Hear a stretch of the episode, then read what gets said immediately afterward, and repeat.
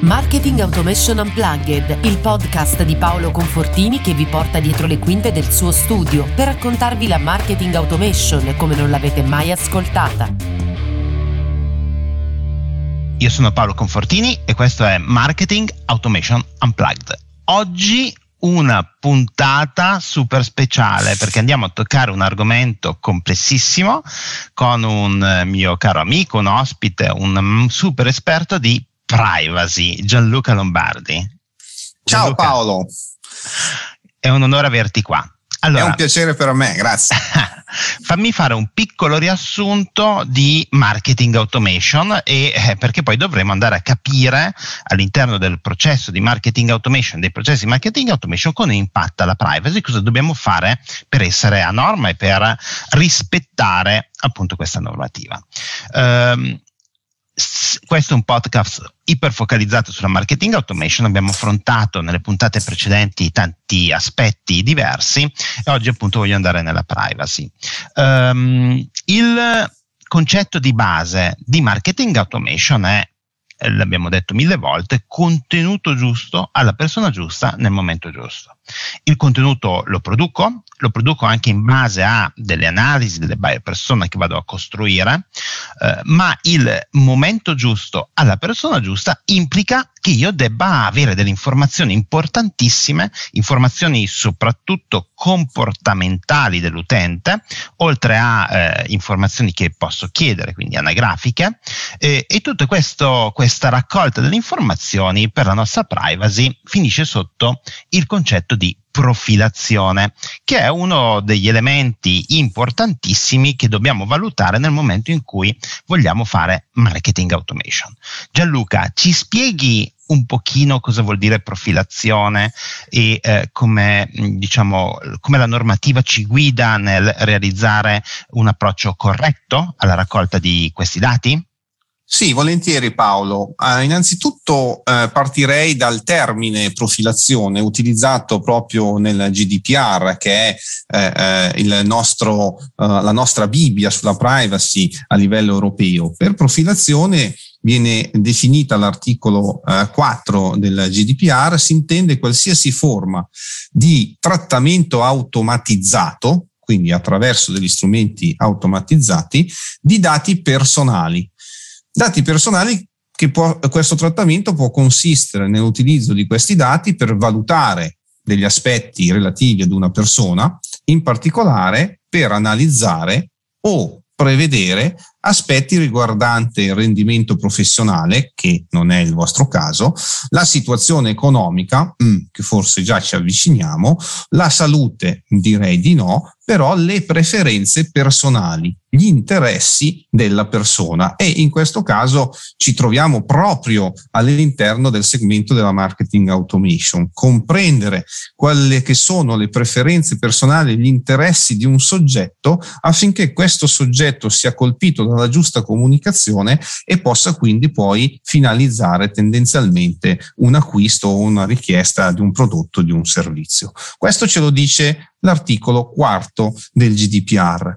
Insieme a questo il GDPR ci dice innanzitutto una uh, cosa fondamentale. Nel caso di profilazione, quindi nel caso di un trattamento automatizzato finalizzato a comprendere il comportamento eh, e le preferenze e gli interessi di una persona, è necessario che il soggetto lo sappia, quindi ci deve essere trasparenza su questo tipo di attività e che sia concorde, cioè ci vuole il suo consenso.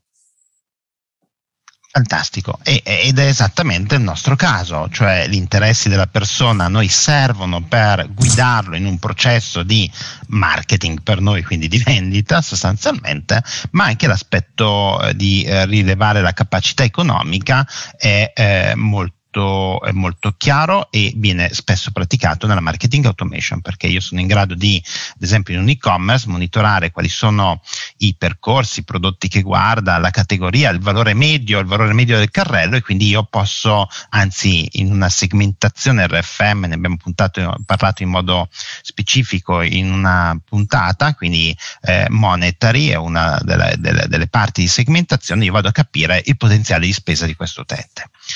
Benissimo. Um, Gianluca, noi facciamo marketing automation, io ho un'azienda che ha sviluppato centinaia di progetti a marketing automation, siamo, su, siamo là fuori, ok, sul mercato ogni giorno e che cosa succede? Che quando noi iniziamo a lavorare con un cliente, vi ricordo che noi gestiamo clienti eh, abbastanza grandi, cioè fino a 300-400 milioni di fatturato e sotto i 10 milioni per noi è difficile riuscire a sviluppare diciamo, un progetto. Quindi eh, sto parlando di aziende che dovrebbero essere strutturate e hanno sicuramente anche il potenziale economico per fare le cose fatte bene. Quindi non parlo di una piccola azienda con un singolo imprenditore che magari deve eh, occuparsi di tante cose tutti i giorni. Ecco, che cosa succede? Che io nel momento in cui ehm, firmiamo un nuovo contratto, la prima attività che facciamo ovviamente è quella, anche insieme a te Gianluca, di eh, fare un check-up, fare un'analisi eh, della, della, situazione relativa alla privacy di queste aziende, eh, per capire se è tutto in regola, perché ovviamente anche noi abbiamo una responsabilità perché poi dobbiamo progettare delle attività che sono, mh, diciamo, ehm, sono determinate anche da eh, come l'azienda ha raccolto il dato precedentemente, oppure se dobbiamo raccogliere di nuovo, se chi li segue eh, ha sviluppato tutto nel modo corretto per poterlo raccogliere nel modo corretto. Ecco Gianluca, è un disastro, è un disastro davvero, cioè su 10 eh, aziende 9 sono totalmente impreparate e una ha delle è magari seguita dai professionisti, ma delle cognizioni che sono molto strane, ok? Molto, a volte molto rigide, ma sicuramente particolari. Quindi ogni volta che arriviamo da un'azienda o non hanno nulla e sono veramente eh, poco seguiti o se sono seguiti hanno delle idee completamente diverse una dall'altra. Perché questo? Ma guarda Paolo, innanzitutto um, eh, la normativa della privacy è molto complessa e eh, negli ultimi eh, due, tre anni da quando è arrivato il GDPR, eh, molte persone si sono gettate in questo mercato convinte eh, di poter vendere delle ore o delle giornate di consulenza su un tema che eh, riguardava tutti. E quindi c'è stato un mercato molto attrattivo eh, che ha visto arrivare eh, soggetti di ogni genere tipo, magari anche persone di buona volontà, ma che non hanno una profonda esperienza eh, maturata negli anni. Noi seguiamo la privacy, come tu sai, eh, da ormai eh, più di vent'anni e in questi vent'anni non c'è solo, eh, non c'è stato solo ehm, il GDPR o precedentemente la legge 196, ma ci sono state una serie anche di provvedimenti del garante che è intervenuto in particolari precisi casi. Allora facciamo un passo indietro se sei d'accordo, vediamo che cosa dovrebbe fare così a, a titoli perché non abbiamo poi il tempo di entrare nel dettaglio delle singole questioni. Innanzitutto, eh, quando stiamo parlando di marketing automation, stiamo sicuramente parlando di un trattamento di profilazione con strumenti automatizzati eh, che sono sul fronte della tecnologia, cioè non è che stiamo usando dei sistemi antiquati. Quindi l'articolo entra in gioco l'articolo 35 del GDPR che ci chiede di fare una valutazione di impatto sulla protezione dei dati, cioè ci chiede proprio di fare una valutazione per comprendere quali rischi correrebbero gli interessati da un trattamento di dati eh, personali finalizzato alla profilazione. E l'articolo 35 eh, al comma 3 infatti specifica in maniera puntuale che quando c'è una valutazione sistematica, eh, quindi di sistema fatto con strumenti che continuano in questa valutazione, non è puntuale solo una volta, ma è un continuo nel tempo, di aspetti personali relativi alle persone eh, attraverso ad esempio un trattamento automatizzato compresa la profilazione, sulla quale poi si fondano delle decisioni che hanno effetti nei confronti degli interessati. E noi ben sappiamo come a seconda del comportamento potrebbero scaturire per esempio delle offerte commerciali, degli sconti, quindi ci sono delle conseguenze nei confronti degli interessati, è necessario procedere ad una valutazione di impatto. La valutazione di impatto poi è eh, per chi la sa fare e soprattutto conosce gli strumenti eh, di marketing automation co- come i vostri, non è eh, di per sé un qualche cosa di complesso, di difficile, ma è qualche cosa di mandatorio. Cioè vale a dire che se il garante della privacy bussa a una delle porte dei tuoi clienti e vede che c'è un trattamento e magari l'ha già visto ancora prima di arrivare perché l'ha visto all'interno del sito internet, quindi se ne è reso conto prima ancora di arrivare in azienda che esiste un trattamento di questo tipo e non trova la DPIA, il soggetto è immediatamente sanzionabile. È sanzionabile perché manca la DPIA, questa valutazione di impatto, non perché ha trattato male i dati, ma perché non è in grado di dimostrare che li sta trattando bene e ha valutato i rischi di questo trattamento. Cioè, l'assurdo è che io potrei essere punito non perché ho fatto male il trattamento, perché ho raccolto male il consenso, eccetera, eccetera, ma no, sono punito a priori perché non ho i documenti giusti, corretti, che sostengono l'attività che sto facendo. E questa documentazione dovrebbe essere fatta prima di iniziare l'attività di profilazione. Inoltre l'articolo 37, sempre del eh, GDPR, ci dice in maniera uh, sufficientemente chiara come in alcuni contesti, quando l'attività del titolare consiste in trattamenti che per loro natura o per loro applicazione e finalità richiedono il monitoraggio regolare e sistematico degli interessati su larga scala, quindi quando iniziamo ad avere una situazione di profilazione di numerosi soggetti, perché il sito internet ha tanti eh, accessi e quindi monitoriamo molto questi soggetti, dove la larga scala è da intendersi non solo come numero di soggetti, ma anche la persistenza nel tempo delle informazioni che io raccolgo di questi soggetti. Ecco, allora in questo caso serve anche la figura del DPO, del Data eh, eh, Protection Officer, del responsabile della protezione del eh, trattamento, che è un soggetto che l'azienda deve nominare, che deve appunto verificare, vagliare che le cose siano fatte al meglio e fa da interfaccia anche con gli interessati. E questi sono due aspetti di sistema. Oltre a questo, ovviamente eh, è necessario raccogliere delle, ri- delle, liste di soggetti consenziati in maniera corretta e qui abbiamo due elementi che eh, devono essere approfonditi. Da una parte quella che viene chiamata informativa, che può essere eh, legata all'articolo 13 o all'articolo 14 del GDPR e dall'altra il consenso e come tu mi insegni di consensi ce ne possono essere anche più di uno.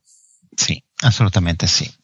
Eh, chiarissimo, chiarissimo. Um, molte aziende io credo che siano un po' spaventate dal concetto di nominare un DPO, eccetera. Ma io credo che se eh, trovassero una persona, eh, diciamo, strutturata mentalmente nel modo corretto, potrebbe essere un grosso aiuto. Perché? Perché vedo che spesso eh, quando c'è una consulenza molto burocratica, ad esempio ehm, fornita da avvocati, mm, ehm, che è una delle, delle, delle, delle, tipologie di professionisti che spesso incontriamo, eh, c'è un arroccamento su eh, concetti molto appunto burocratici e poco sulla visione invece del beneficio che l'azienda vuole ottenere in eh, attività di marketing e marketing automation.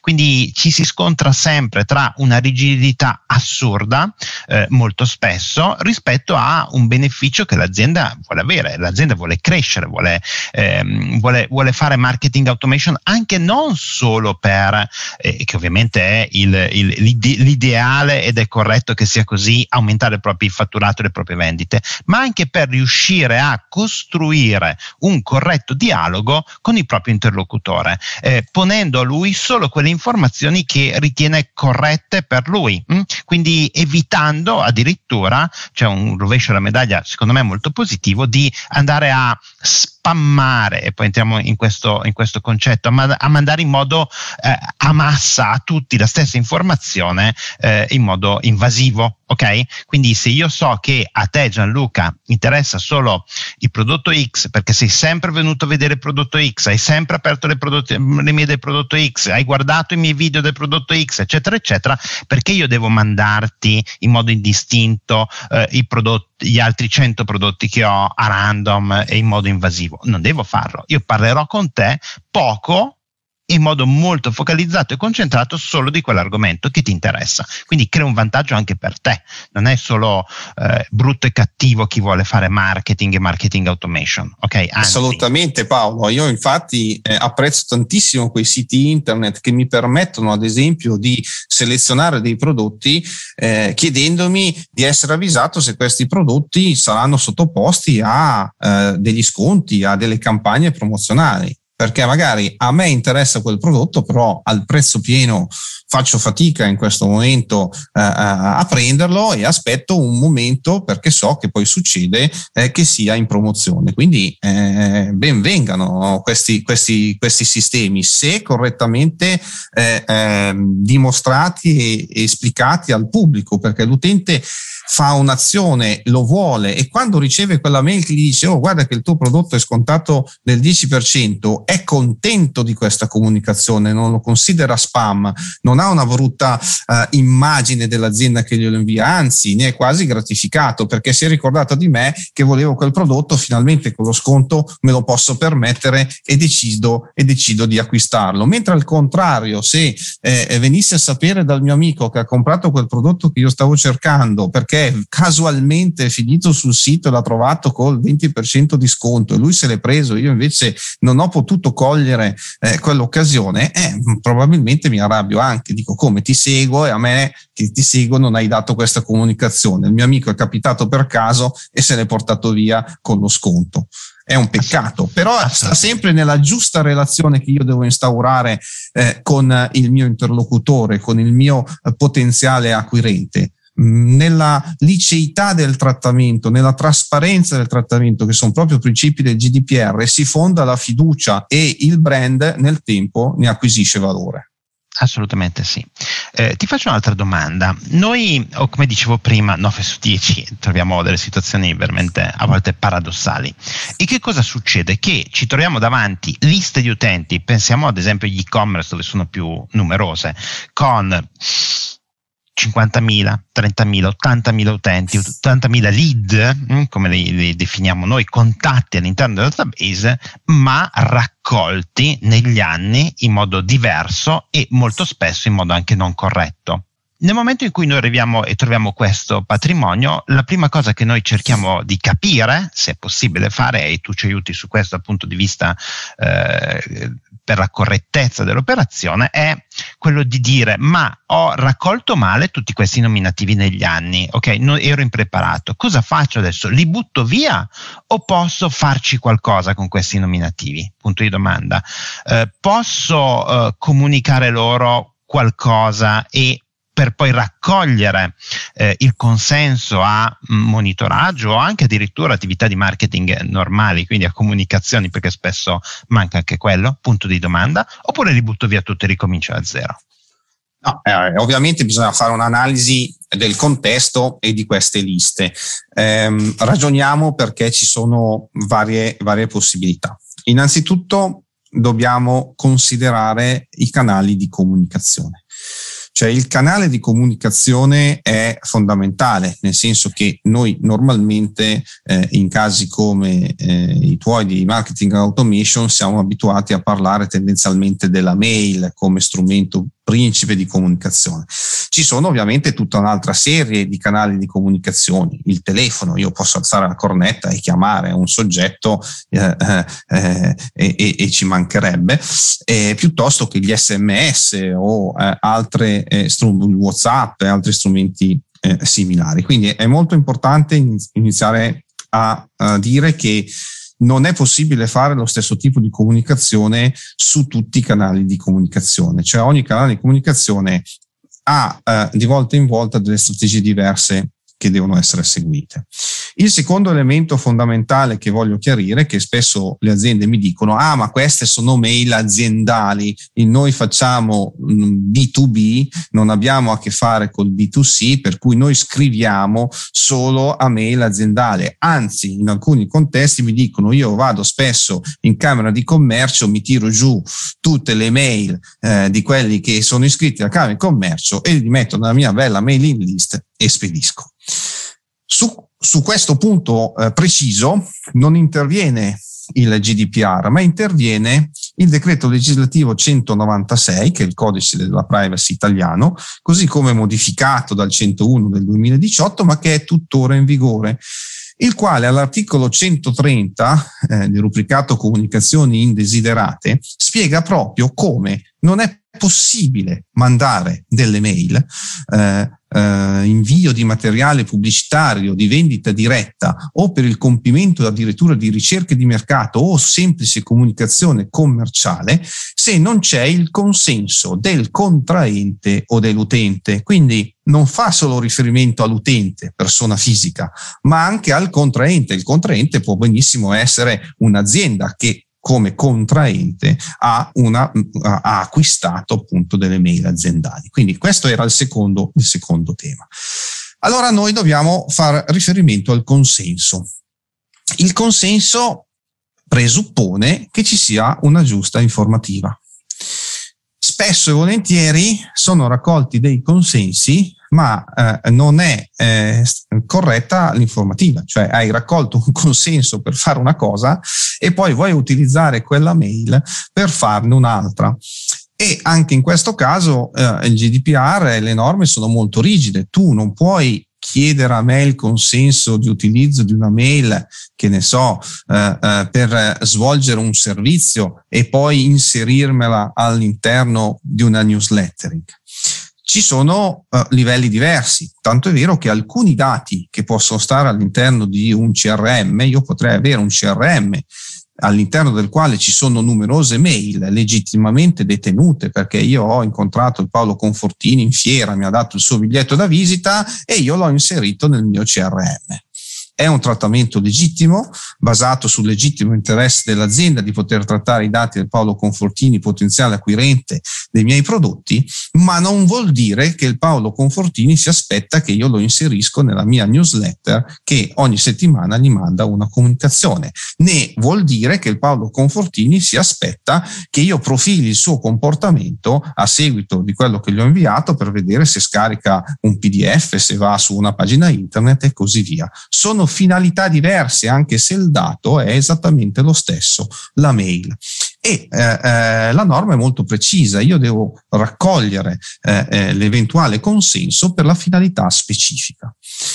Quindi quando noi dobbiamo ragionare su una lista di mail, dobbiamo comprendere come queste mail sono state raccolte e fare delle valutazioni che di volta in volta si fanno, cioè queste, queste mail sono state raccolte correttamente all'interno di questa lista, le possiamo utilizzare, magari le possiamo utilizzare aggiornando l'informativa, quindi riscrivendo questi soggetti dicendo guarda che noi abbiamo eh, la tua mail per questa finalità perché ce l'hai data 5, 6, 7 anni fa per questo scopo, eh, vogliamo utilizzarla per un'altra, per farti un servizio in più, eh, eh magari ti do, ti do, anche un premio se accetti, eh, eh, come dire, che io utilizzi il tuo, il tuo indirizzo mail anche per un altro scopo, perché ti iscrivo nel club, ti metto all'interno della possibilità di avere della scontistica, ti ti metto all'interno di avere un bonus economico che puoi giocarti sul tuo primo acquisto. Quindi ci sono n strategie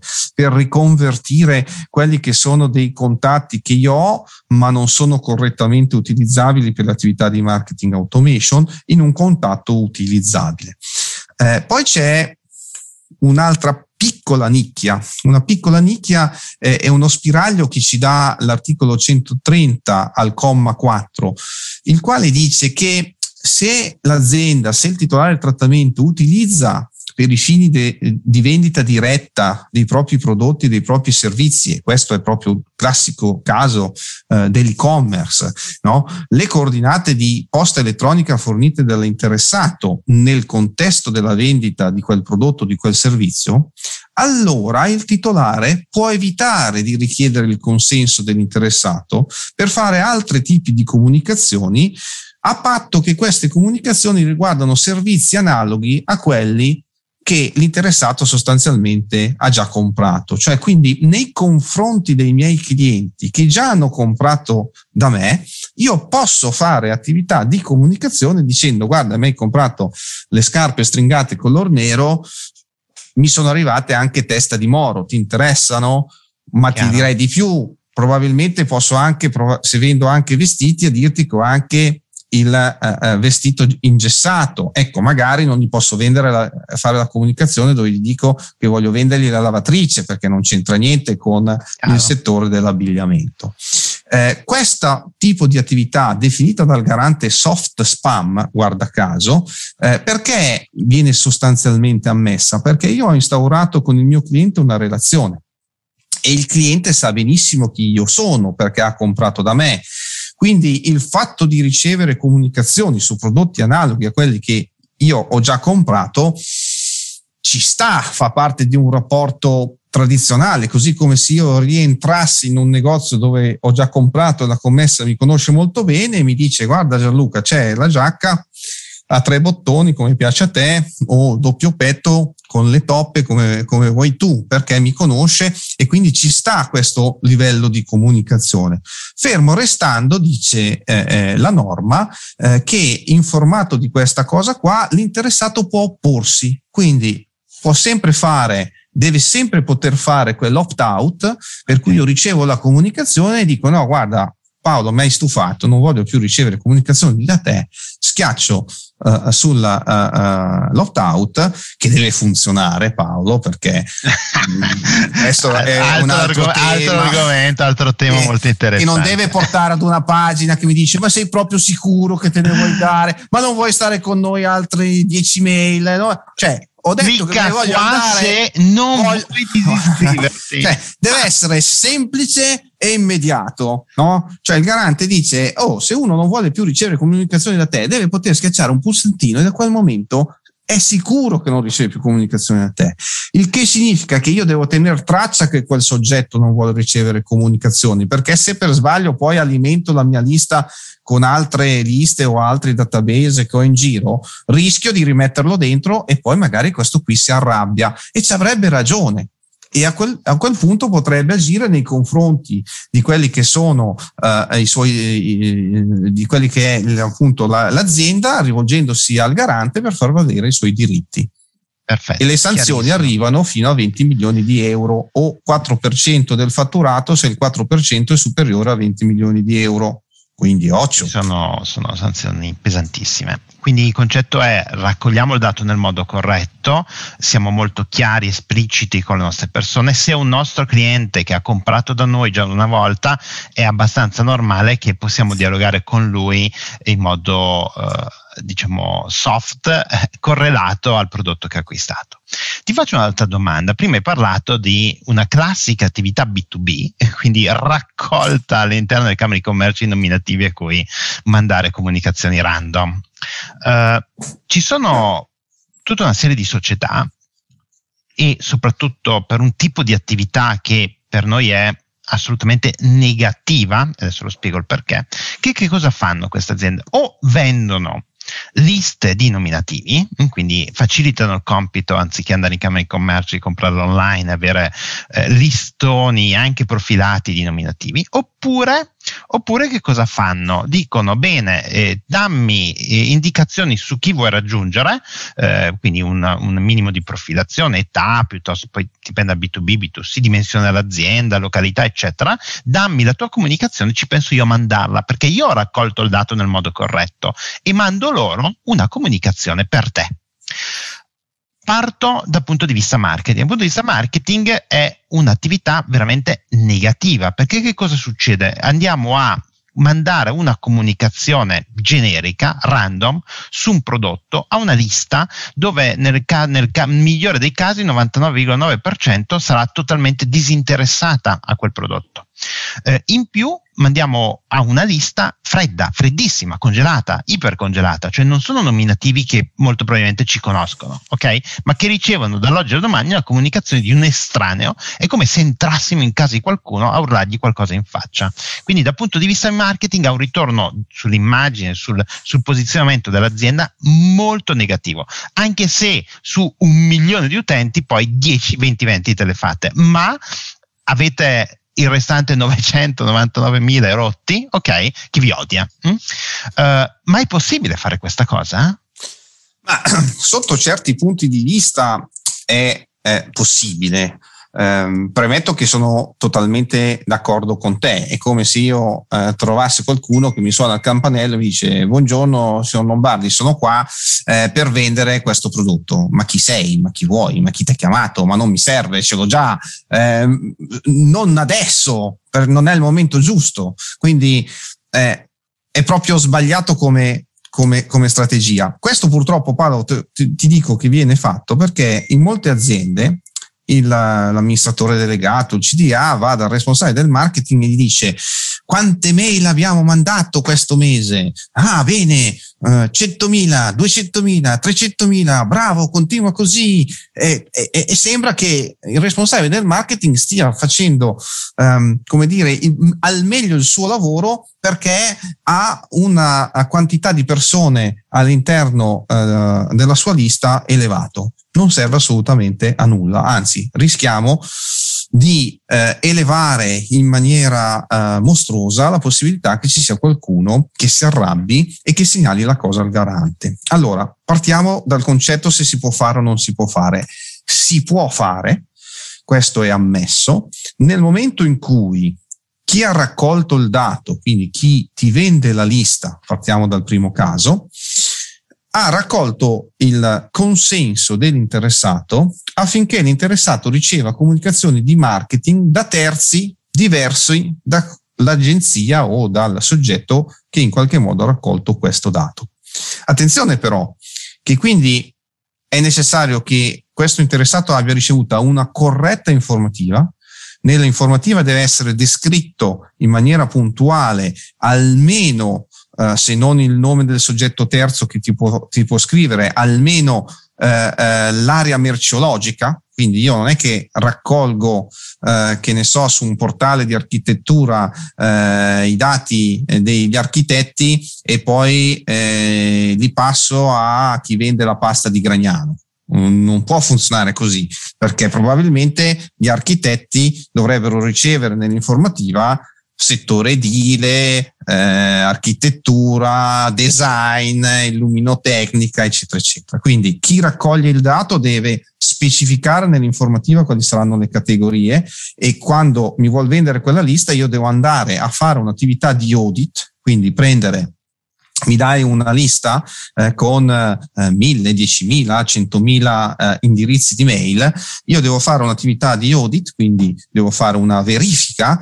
Le verifiche in un'attività di audit normalmente vuol dire andare a verificare un 15, un 20% delle liste eh, che tu eh, mi dai e mi fai vedere il giorno, l'ora, il soggetto che ti ha espresso il consenso e quindi io faccio una verifica puntuale di aver fatto, um, di, di, che tu hai raccolto in maniera corretta, con l'informativa corretta e che c'è stata la spunta, diciamo, sulla la terza spunta, no? Cioè la prima è il consenso generico, ho letto l'informativa, la seconda è l'attività che tu mi puoi fare il marketing e la terza è il fatto che tu puoi passare il mio indirizzo a un altro perché ti faccia il marketing. Quindi io devo andare a fare questa verifica sulle informative sui consensi su un numero considerevole di soggetti per verificare che che, che, questa lista sia corretta. Allora a questo punto la posso utilizzare con tutti i problemi che tu, che tu mi dicevi.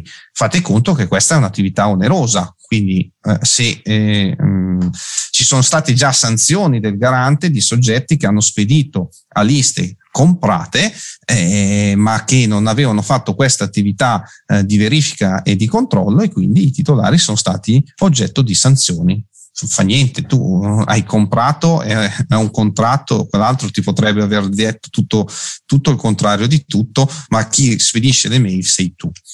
Chiaro. Vediamo il secondo caso. Il secondo caso è eh, a volte utilizzato da chi pensa di essere un pochino più furbo e dice ah facciamo una cosa, io non spedisco niente, lo faccio spedire all'agenzia così problemi di privacy se li gratta tutti l'agenzia. Eh, peccato che anche in questo caso il garante è intervenuto con dei provvedimenti sanzionatori eh, che hanno colpito primarie imprese, eh, anche eh, italiane molto note. Perché? Perché il garante ha detto fammi un po' vedere la mail. Ah, ma la mail qua eh, non sta parlando del soggetto A che l'ha spedita, sta parlando del soggetto B che ha commissionato al soggetto A la spedizione ed è chiaro che il prodotto pubblicizzato è del soggetto B. Quindi a me non me ne frega assolutamente nulla se avete fatto un contratto dove, si, dove c'era scritto che le cose della privacy era tutto in capo al soggetto A. Io vado dal soggetto B che è colui che fa la comunicazione pubblicitaria e lo sanziono. Perché? Perché non ha verificato a chi venivano spedite queste mail e in assenza di consenso c'è la sanzione. Chiaro. E quindi bisogna stare molto attenti anche a questo aspetto. Oltre al ritorno negativo di immagini. Si può fare, però occhio. Occhio. chiarissimo, chiarissimo. Gianluca, eh, ti ringrazio tantissimo. Eh, ovviamente abbiamo toccato solo la parte emersa dell'iceberg perché gli argomenti sono molto, molto ricchi e complessi e sicuramente avremo modo di andare poi nel dettaglio di molte di queste attività. E se i nostri, i miei ascoltatori, i nostri ascoltatori di oggi volessero saperne di più, dove possono contattarti? Allora, innanzitutto possono fare affidamento sul nostro portale mondoprivacy.it che, eh, dove ci sono tutti i nostri contatti, c'è anche tantissimo di questo materiale eh, dovutamente approfondito con casi, casi, specifici all'interno del blog, quindi possono tranquillamente eh, eh mandare una mail a info-mondoprivacy.it e troveranno a rispondermi. Permettetemi anche una piccola chiosa, no? Ehm, voglio dire a tutti questo, fare le cose fatte bene non comporta un'eccessiva fatica e non comporta degli eccessivi costi. Cioè, fare le giuste informative, raccogliere i consensi, analizzare le cose, stiamo parlando di qualche giornata di lavoro, non di mesi. Quindi un costo di qualche migliaio di euro a seconda delle dimensioni, della complessità, ma di qualche migliaio di euro a fronte di sanzioni e di danni di immagini esagerati. Quindi è veramente eh, eh, poca fatica. Certo, mh, mm, forse affidarsi a chi conosce questo campo da vent'anni, chi conosce gli strumenti informatici, come funziona la profilazione, eh, co- co- che cos'è un lead, chi esatto. parla il linguaggio di chi fa la marketing automation è meglio di chi invece eh, ha un'esperienza eh, magari bellissima, amplissima, eh, dignitosissima di grande capacità legale, ma eh, non ha nulla esatto. a, di conoscenza della tecnologia. Essendo... Per me parlare con te è semplice. Io immagino un collega legale abituato solo alle aule dei tribunali, eh, la difficoltà che può avere a comprendere come funziona un software di marketing. Molto, molto complicato. E lì o anche un e-commerce, eh, perché anche un e-commerce, ma, ma, guarda anche un sito internet normalissimo, te lo, te lo posso assicurare. Eh, questo è assolutamente importante perché essendo normative, leggi, eccetera, c'è anche un grado di interpretazione. Quindi eh, capendo e sapendo bene la disciplina di marketing piuttosto che eh, diventa poi più facile applicare la legge nel modo corretto per quella finalità, per quell'attività. Se non si hanno le basi diventa molto c'è anche un'altra uh, modalità che alcune, forse tu, anche i tuoi clienti adottano. Ah sì sì, Confortini, non si preoccupi, c'è un tool automatico su internet eh, eh, eh che mi fa le informative eh, da solo e eh, costa poco. Ecco, quello è l'altra faccia della medaglia, quindi da una parte se è magari illegale, iperprofessionista, ipercostoso, ma che non ha contezza degli strumenti informatici, dall'altra ci possono essere dei tool automatizzati che ti danno qualche cosa, ma questo qualche cosa tendenzialmente eh, non è corretto in maniera specifica per la realtà Uh, uh, che, che, che, tu sei e quindi rischi anche in quel caso lì. Quindi state attenti, state un po' nel mezzo. Ecco. Trovate dei professionisti né che siano dei principi del foro e basta, ma non usate neanche degli, dei tool gratuiti che si trovano su internet che pagate un X e fanno un'analisi del vostro sito e magicamente vi creano tutte le informative. Non funziona così. Ecco, quello fortunatamente non mi capita perché sono aziende abbastanza grandi, quindi ci sono dei manager, eccetera, che se, le, eh, ascoltando e sentendo le sanzioni che possono essere, eh, quindi vanno a cercare qualcuno che li aiuti. Meno almeno, almeno quello. Eh, benissimo, vi saluto, vi ricordo che mi potete trovare su Telegram, chiocciola Picconfortini, mi potete scrivere direttamente, vi rispondo senza nessun tipo di problema e chiocciola Marketing Automation Unplugged è il gruppo in cui ogni tanto, mm, anzi quasi tutti i giorni, pubblico informazioni eccetera aggiuntive oltre a quelle che, di cui parliamo all'interno di questo podcast. Vi saluto, a settimana prossima. Ciao Paolo. Ciao ciao. Avete ascoltato Marketing Automation Unplugged, il podcast di Paolo Confortini che vi porta dietro le quinte del suo studio per raccontarvi la marketing automation, imparare a rendere il marketing più efficace e allo stesso tempo meno invasivo. Potete contattare Paolo su Telegram attraverso il suo account chiocciola pconfortini e iscrivervi al suo canale chiocciola Marketing Automation Unplugged oppure visitare il sito marketingautomationunplugged.com.